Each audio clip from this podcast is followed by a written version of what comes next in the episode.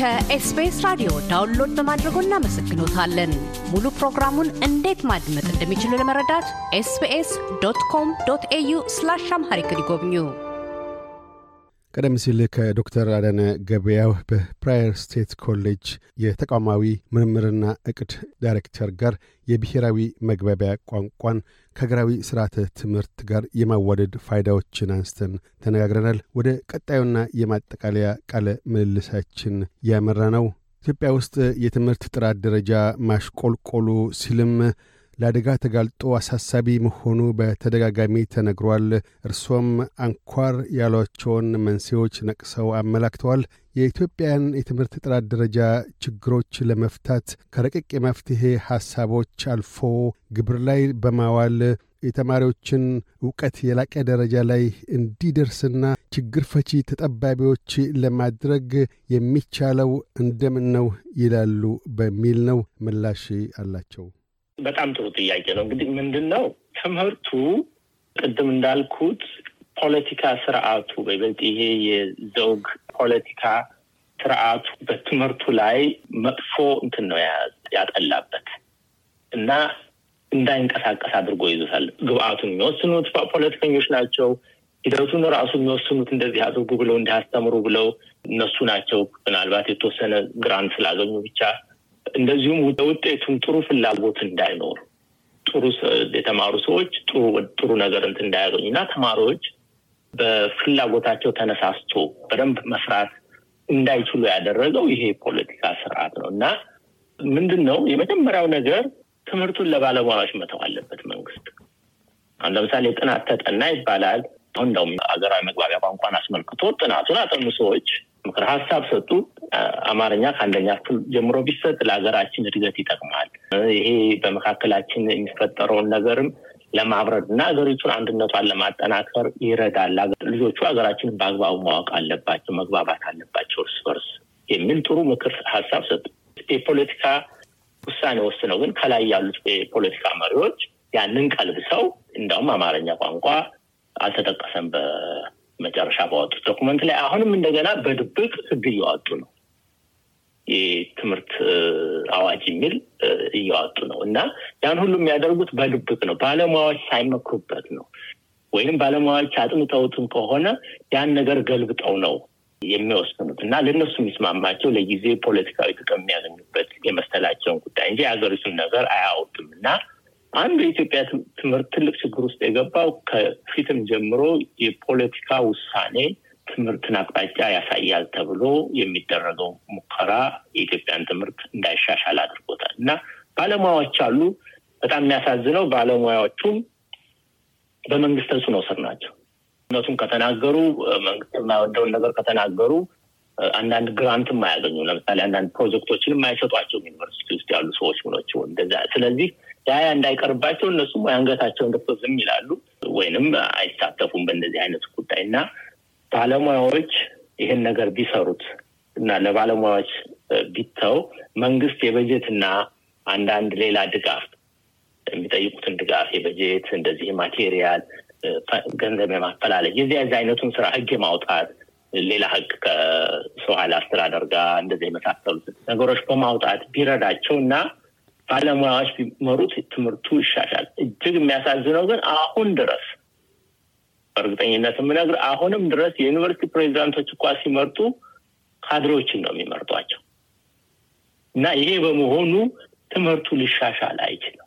እዛ አሁን ከታች አንድ ዝም ብሎ የፖለቲካ ካድሬ የሆነ ሰው እዛ ከታች ያሉትን ከሱ የተሻሉትን ሰዎች ልምራ ብሎ እዛ ቁጭ ሲል ከታች ያሉት ደግሞ ሞራላቸው ይወድቃል። እና ተማሪዎችም ከዛ hidden curriculum ይሉታል። የዚህ አይነቱን ነገር ተማሪዎች ራሱ የሚያዩት environment okay፣ የዚህ አይነት ሰዎች ናቸው እዚህ ሀገር ውስጥ የሚያልፍላቸው፣ ስለዚህ እኔም በሱ መንገድ ሊሂድ ይላሉ። እና የዚ አይነቱ ሁኔታ ነው ሀገራችንን ችግር ውስጥ የከተታል። እና ተቋማት ነፃነት ሊኖራቸው ይገባል። ባለሙያ ካላቸው ግን አሁን ቅድም ያልኩ ነገር ይሄ በግልጽነት መስራት፣ ግልጽ የሆነ ፖሊሲ አውጥቶ የሰው ኃይሉንም እንደዚሁ በአግባቡ ማሟላት፣ ማቴሪያሉንም እንደዚህ በአግባቡ ማሟላት፣ የትምህርት ዓላማውንም እያስተካከሉ እየቀረጹ መሄድ፣ እንደዚሁም ተከታታይ ግምገማ እያደረጉ እያሻሻሉ ሁልጊዜ ውጤቱን እያዩ ያን ሂደቱን እያዩ እያሻሻሉ በየጊዜው ያን ነገር እያስተካከሉ ጥራቱ ከጊዜ ወደ ጊዜ እየተስተካከለ ሊሄድ ይችላል። ሌላም ሀገር እንደዚህ ነው የሚሰራው። የኛ ሀገር የተለየ አይደለም እና እኛ ሀገር ግን ትልቅ ችግር የሆነው ነገር መንግስት በትንሽ በትልቁ ሊቆጣጠራቸው ይላል። ለምሳሌ ቦርድ ፕሬዚዳንት የሚባሉት ዩኒቨርሲቲዎቹ ላይ ያሉት የፖለቲካ ባለስልጣኖች ናቸው። ብዙ ቦታ የሄዱ የቦርድ ፕሬዚዳንት ነን ይላሉ። እዚያ ሌላ ቦታ ግን የቦርድ ፕሬዚዳንት የሚሆነው ያን ጉዳይ ያውቀዋል፣ የተሻለ አቅጣጫ ያሳየናል፣ ወይንም ገንዘብ በማፈላለግ ይረዳናል እና ዩኒቨርሲቲውን ትምህርት ተቋሙን ያሻሽላል የሚባል ሰው ነው እንጂ የሚሆነው ምንም የማያውቅ በፖለቲካ እንትን ስለሆነ ብቻ እዛ ሄዶ ልምራ ይላል እና ትምህርት እንዴት ብሎ ይሻሻል? ታስሮ ተይዟል። በጣም የሚያሳዝነው ዶክተር አብይ ከመጡ በኋላ ይሄ ነገር ይለወጣል ብዙዎቻችን ተስፋ ነበር፣ ግን ተባብሶ ነው የቀጠለው እና ተቋማት ነፃነት ሊኖራቸው ይገባል። ሰሞኑ የሚባል ነገር አለ። ዩኒቨርሲቲዎች የራሳቸው አውቶኖሚ ይኖራቸዋል፣ ግን ዝም ብሎ ለይስሙላ የሚሰጥ መሆን የለበት። በእውነትም ነፃነት ኖሯቸው በባለሙያ መመራት አለ። ትምህርት ስራ የባለሙያ ስራ ነው እና ያ ከሆነ ጥራት እንደ ማንኛውም ሀገር ከጊዜ ወደ ጊዜ እየተሻሻለ ይሄዳል። ቅድም እንዳነሱት በተለይም አንዱም በጉባኤው ላይ የተሞከረው በአሁን በእናንተ አካባቢም እንደዚሁ የአማርኛ ቋንቋ ከአንደኛ ክፍል ጀምሮ እስከ ዩኒቨርሲቲ ድረስ እንዲሰጥ ክረ ሀሳብ ቀርበዋል። ይህን ግብር ላይ መዋል እንደምን ይቻላል? እዛ በቂ የሆኑ መሰረታዊ ጉዳዮችን በምን መልኩ ሊሟሉ ይገባል? በምን ያህል ዘመን ጊዜ ውስጥ ትምህርትን ከታች እስከ ላይ ድረስ በወጥ በሆነ የአማርኛ ቋንቋ መስጠት ይቻላል ብለው ያስባሉ? ቀደም ሲል እንደዚሁ በዚህ ዘርፍ ለረጅም ጊዜ ጥናት ካደረጉ ሰው ጋር ምናልባት ከአስር ዓመት በተደጋጋሚ እንደዚሁ ስንናገር በረቂቅ ያቀረቡት ሀሳብ ነበርና የአማርኛ ቋንቋ ሙሉ በሙሉ በዩኒቨርሲቲ ውስጥ ማስተማር ይቻላል ከታች ጀምሮ፣ ግን ቢያንስ ያንን ግብር ላይ ለማዋል ሀያ ዓመት ያስፈልገናል። ዛሬ ከዛሬ ላይ ተነስተን ፖሊሲውን እንኳን አሁን ብናሳልፍ ያንን ግብር ላይ ለማዋል ሙሉ በሙሉ ሀያ ዓመት ይፈጅብናል ብሎ ነበር ከዛሬ አስር ዓመት ገደማ በፊት። እናንተ ጥናት ወይም በዚህ ባለሙያዎቹ እርስዎ ባሉበት አካባቢ ያሉ ሰዎች አተያይ ወይም የእርስዎ የግል አተያይ ቀላል ነገር አይደለም። የኢትዮጵያ ኢኮኖሚ ያንን ተሸክሞ የመማሪያ መጽሐፍቶችን፣ መምህራኖችን ብቃት ማድረስ፣ የአማርኛ ቋንቋን አቻ የሆኑ መዝገበ ቃላት ፍቺዎች ፈልጎ ማቻቻል፣ በርካታ ቴክኒካዊ ስራዎች ሁሉ አሉ እንደሚያውቁትና ያንን ግብር ላይ ለማዋል ምን ያህል ጊዜ ይፈጃል የሚል አተያይ አለ በእናንተ ዘንድ? ጥሩ ጥያቄ ነው አቶ ካሳሁን። አንድ ነገር ምናልባት እዚህ አድማጮቻችንን እንዳናሳስታቸው እኛ ያልነው አማርኛን እንደ አንድ ትምህርት ነው የተወያየንበት። አማርኛን እንደ አንድ የትምህርት አይነት እንጂ ለምሳሌ ኦሮሚያ ውስጥ ያሉ ኦሮምኛ ተናጋሪዎች በኦሮምኛ ይማራሉ elementary አንደኛ ደረጃ ትምህርት ቤት የዚህ አይነቱ በአግባቡ ዝግጅት እስከተደረገበት ድረስ ከታች እንደዛ ቢማሩ ጥሩ ነው። ግን የኛ ዋናው discuss እንትናችን የውይይታችን እንትን የነበረው እንደ አንድ ትምህርት አይነት ግን እሱ እንዳለ ሆኖ ግን ያው ዋናው በብሔራዊ ቋንቋ በአማርኛ ስለሆነ አሁን ያለውም የሚለወጥ ነገር የለም። ያ ማንኛውም ሰው በእናት ቋንቋ መናገር የተጻፈ ነው። ግን ከዛ ባሻገር በተለይ ዋና ውይይቱ ዓላማ አማርኛን አስመልክቶ ያንን በተመለከተ ለማለት ነው። ጥሩ ነው እና ምንድነው በጣም ጥሩ ጥያቄ ነው ያነሳኸው።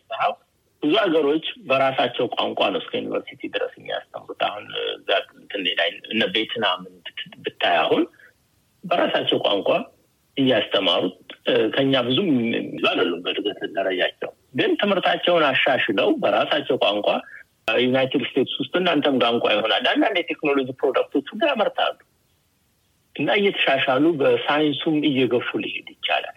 እና አንዱም እኛ ሀገር እንግሊዝኛ ስናጠና እንግሊዝኛችን ይተቻል አንችልም ምናምን ሲባል ሰው ሳይጽፍ ሁሉ ነው ብዙ እውቀት እያለው ዝም ብሎ የሚያልፈው እና ቀስ በቀስ በራሳችን ቋንቋ እንትን ማለት አለን። ያ ደግሞ ሌሎችም ቋንቋዎች እየተጋገዙ ሊያድጉ ይችላሉ። አሁን አንድ እዚህ አሜሪካን ሀገር ያለ ፕሮፌሰር ፕሮፌሰር መስፍን አረጋ የሚባል ሰውዬ ሰገላዊ አማርኛ የሚል አማሮምኛ የሚል መጽሐፍ ፊዚክስ እና calculus ኡን ጽፎታል በአማርኛ እና አንዳንድ ጊዜ ደግሞ ቃላት ሲያጥሩት ከኦሮምኛም እያመጣ እንደዛ እያደረገ ቋንቋውን ማሳደግ ይቻላል። እንደዚሁም በደርግ መጨረሻው አካባቢ በፈረንጆች አስራ ዘጠኝ ዘጠና ስድስት የኢትዮጵያ ቋንቋዎች አካዳሚ የሳይንስና ቴክኖሎጂ መዝገበ ቃላት አዘጋጅቶ ነበር። በጣም ጥሩ መዝገበ ቃላት ነበር እና ያንን እየተጠቀሙ ቀስ በቀስ የሳይንስ ጽሁፎችን በአማርኛ እያወጡ ረጅም ጊዜ ስትራቴጂ ይዘው እንግዲህ ምን ያህል ዓመት ይፈጃል እንዳልከው ሀያ ዓመት እንደዚህ በደንብ በእቅድ ከተያያዘ ሊሳካ ይችላል እና አሁን እኛ ሀገር ያለው ችግር በአንድ ጊዜ ይደረግ የሚባል ነገር አለ አይደለም። ቀስ በቀስ ለምሳሌ ማህበረሰብ ጥናት ሳይንስን ለምሳሌ በአማርኛ ማስተማር ይቻላል። ተማሪዎች በአማርኛ ቴሲሳቸው እንዲጽፉ ቢፈቀድላቸው። ያ ደግሞ ጥቅሙ ምንድን ነው? ቋንቋ የሚቸግረው ሰው ሌላው ሁሉ ያነበዋል እና አገራችን ትጠቀማለች። የግድ የአካዳሚክ ማህበረሰቡ ብቻ መሆን የለበትም የጥናት ጽሁፍን ማንበብ ያለበት። ሌላውም ሰው ያንን ነገር እያነበበ እውቀት መስፋፋት አለበት እና ለዛ ለዛ እንዲረዳ መዝገበ ቃላትን ማዘጋጀት፣ መጽሐፍን መተርጎም፣ እንደገና በአማርኛ መጽሐፍ የሚጽፉ ሰዎችን ማበረታታት። አሁን ፕሮም ሊያውቁ ይችላል ፕሮፌሰር ባህሩ ካሳሁን እና ወልድ አረጋይ ውብነህ የጻፉት አሁን ካልኩለስን በአማርኛ ጽፈዋል። እንደነዚህ አይነት ሰዎቹን ብናበረታታቸው የእንግሊዝኛ እጥረት ያለባቸው ራሱ በጎን በጎን እየተማሩ ቀስ በቀስ ይሄዳሉ። ከተወሰነ ጊዜ በኋላ ለምሳሌ ለተወሰነ ዓመታት በምርጫ ሊሆን ይችላል። ከፈለገ በአማርኛ ሊማር ይችላል፣ ከፈለገ በእንግሊዝኛ። ከዛ ቀስ እያለ አማርኛው እያመዘነ ሊሄድ ይችላል እና ስትራቴጂ ካወጣንለት የረጅም ጊዜ እቅድ ይዞ ቢሰራ እንደውም መንግስት እንደ ትምህርት ሚኒስቴር መስራት ያለባቸው እንዲህ አይነቱን ነገር ነው ማበረታታት ያለባቸው። ምክንያቱም ሳይንስና ቴክኖሎጂ ከእለት እለት ቋንቋችን ውስጥ መዋሃድ አለበት። የኛ ልጆች የኛ ወጣቶቹ ሳይንስ ማውራት መቻል አለባቸው እንደሌላ እንደሰለጠኑ ሀገሮች እና ያን የሆነው ደግሞ ቋንቋውን ስናዳብረው ነው። ያን እና በስልት መሰራት አለበት። ያ ደግሞ ለትምህርት ጥራት እጅግ ከፍተኛ አስተዋጽኦ አለ። አንድን ጥሩ ኢንጂነር ለመፍጠር የግድ እንግሊዝኛ ማወቅ የለበትም። አንድን ታዋቂ ጠበቃ ለመፍጠር ለማውጣት እንግሊዝኛ የግድ ማወቅ የለበትም እና ቋንቋችን በዚህ ደግሞ እድለኞች ነን። በጣም ለብዙ ነገር የሚያመች ቋንቋ ነው። እንዳውም ለኮምፒውተር ሙያ ፕሮግራም ለማድረግ አሁን ብዙ programming በአማርኛ ሙሉ በሙሉ ይቻላል። ድምፅን ወደ ጽሁፍ መቀየር ይቻላል። ጽሁፍን ወደ ድምፅ መቀየር ይቻላል በኮምፒውተር ብዙ ነገር መስራት የሚያስችል ቋንቋ አለ እና ያንን ያለንን እሴት አውቀን እያዳበርነው ከሄድን ቀስ በቀስ ቋንቋውም ያድጋል። እንዳልኩ ሌሎችም ቋንቋዎች አብረው ሊያድጉ ይችላሉ ተያይዘው ተያይዘው ለምሳሌ የአማርኛውን መዝገበ ቃላት ስንሰራ ጎን በጎን ኦሮምኛውንም አብሮ መስራት ይቻላል። የትግረኛውንም አብሮ መስራት ይቻላል እና እንደዛ እያደረጉ እየተደጋገፉ በመካከላቸው ያለውም ርቀት እየጠበበ ይሄዳል። ሰውም ይሄንን ጉዳይ እንደ ትልቅ ነገር አድርጎ እርስ በርሱ የሚጋደልበት የሚጨቃጭቅበት ጉዳይ ሊሆን አይገባም። እና ጥሩ ሀሳብ ያነሳው ጥሩ አንስተዋል። አንዱም የአማርኛ ቋንቋ አሁንም ቢሆን ብቃት ያለው ጉልበት ያለው መሆኑን የሚያሳየው እንደዚሁ ፕሮፌሰር ባህሩ ካሳሁንና ወልደ አረጋይ ውብነህ ባለፈው ጣቸው ሁለት ተከታታይ መጽሐፍቶች በተለይም ስብስብ የሆኑ እንደ ካልኩለስ ያሉትን ስሌት መማሪያዎች ያንን በዛ መልክ መቀየራቸው አንዱ ግብራዊ ማረጋገጫ ነው። ምናልባትም ያንን እናንተም የህዝብ ለህዝብ ኢትዮጵያም ሆነ ወይም ሌሎች ይህንኑ ትምህርት ጥራት ደረጃ ከፍ እንዲል የሚሹ እንደዚህ አይነት ነገሮችን ለዩኒቨርሲቲዎችም ጭምር ቢሆን በእርዳታ መልክ በተለይ በባህር ማዶ ያላችሁት ያንን እነዚያ መጽሐፍቶች እየገዙ ማዳረስ ቢቻል መልካም ይሆናል ያሉ ሰዎች አሉ። እግረ መንገዱን ይህንኑ ለማንሳት ብዬ ነው። ዩኒቨርሲቲዎችም እንደዚሁ ተነሳሽነት ወስደው እነዚህን ነገሮች እየገዙ ወይም እንደገና ዳግም እያሳተሙ ዩኒቨርሲቲው ተማሪዎች ቢያቀርቡ ግብራዊ የሆነ ምላሽ ሊሰጥ ስለሚችል ችግሮችን ቅድም እንዳነሱት በሂደት መቅረፍ ያስችላል የሚሉም አተያዮች አሉ። መልካም። ዶክተር አዳነ ገበያው በፕራይሪ ስቴት ኮሌጅ የተቋማዊ ምርምርና እቅድ ዳይሬክተር፣ ስለ ቃለ ምልልሱ እናመሰግናለን። አመሰግናለሁ አቶ ካሳ። ምናልባት አንድ ነገር ብጨምር ይችላለሁ? መልካም። እንግዲህ ያስተላለፍ ነው ምንድን ነው ትምህርት ሚኒስቴር ራሱ ካጠናው ጥናት ተቃራኒ አሁንም ካለው አሁን ራሱ በትምህርት ሚኒስቴር ድረገጽ ላይ officially ካለው የትምህርት ፖሊሲ ተቃራኒ የሆነ ነገር ነው ተግባራዊ ያደረገው። ከዛም አልፎ ሕግ እያዘጋጁ ነው እና ይሄ ነገር አገራችንን የሚጎዳ ስለሆነ ህዝቡ ማወቅ አለበት። ህዝቡ በተለያየ ነገር እየተከፋፈለበት ብዙ ችግር ባለበት ወቅት እንደገና ይሄን ነገር መጨመር ለሀገራችን ጥሩ አይደለም እና ትምህርት ሚኒስቴርም ሆነ ሌሎች የሚመለከታቸው የመንግስት ባለስልጣናት ይህን ነገር አስተውለው እንዲያዩትና at least የነበረው አሁንም ያለው የትምህርት ፖሊሲ በቋንቋን አስመልክቶ ያለው ጉዳይ ተግባራዊ እንዲሆን እና ይህን ማስተካከያ እንዲያደርጉ እንዳው በትህትና አሳስባለሁ። አመሰግናለሁ። እያደመጡ የነበረው የኤስቢኤስ አማርኛ ፕሮግራምን ነበር። የፕሮግራሙን ቀጥታ ስርጭት ሰኞና አርብ ምሽቶች ያድምጡ። እንዲሁም ድረገጻችንን በመጎብኘት on demand እና በኤስቢኤስ mobile app ማድመጥ ይችላሉ። ድረገጻችንን ኤስቢኤስ dot com dot au Amharic ን ይጎብኙ።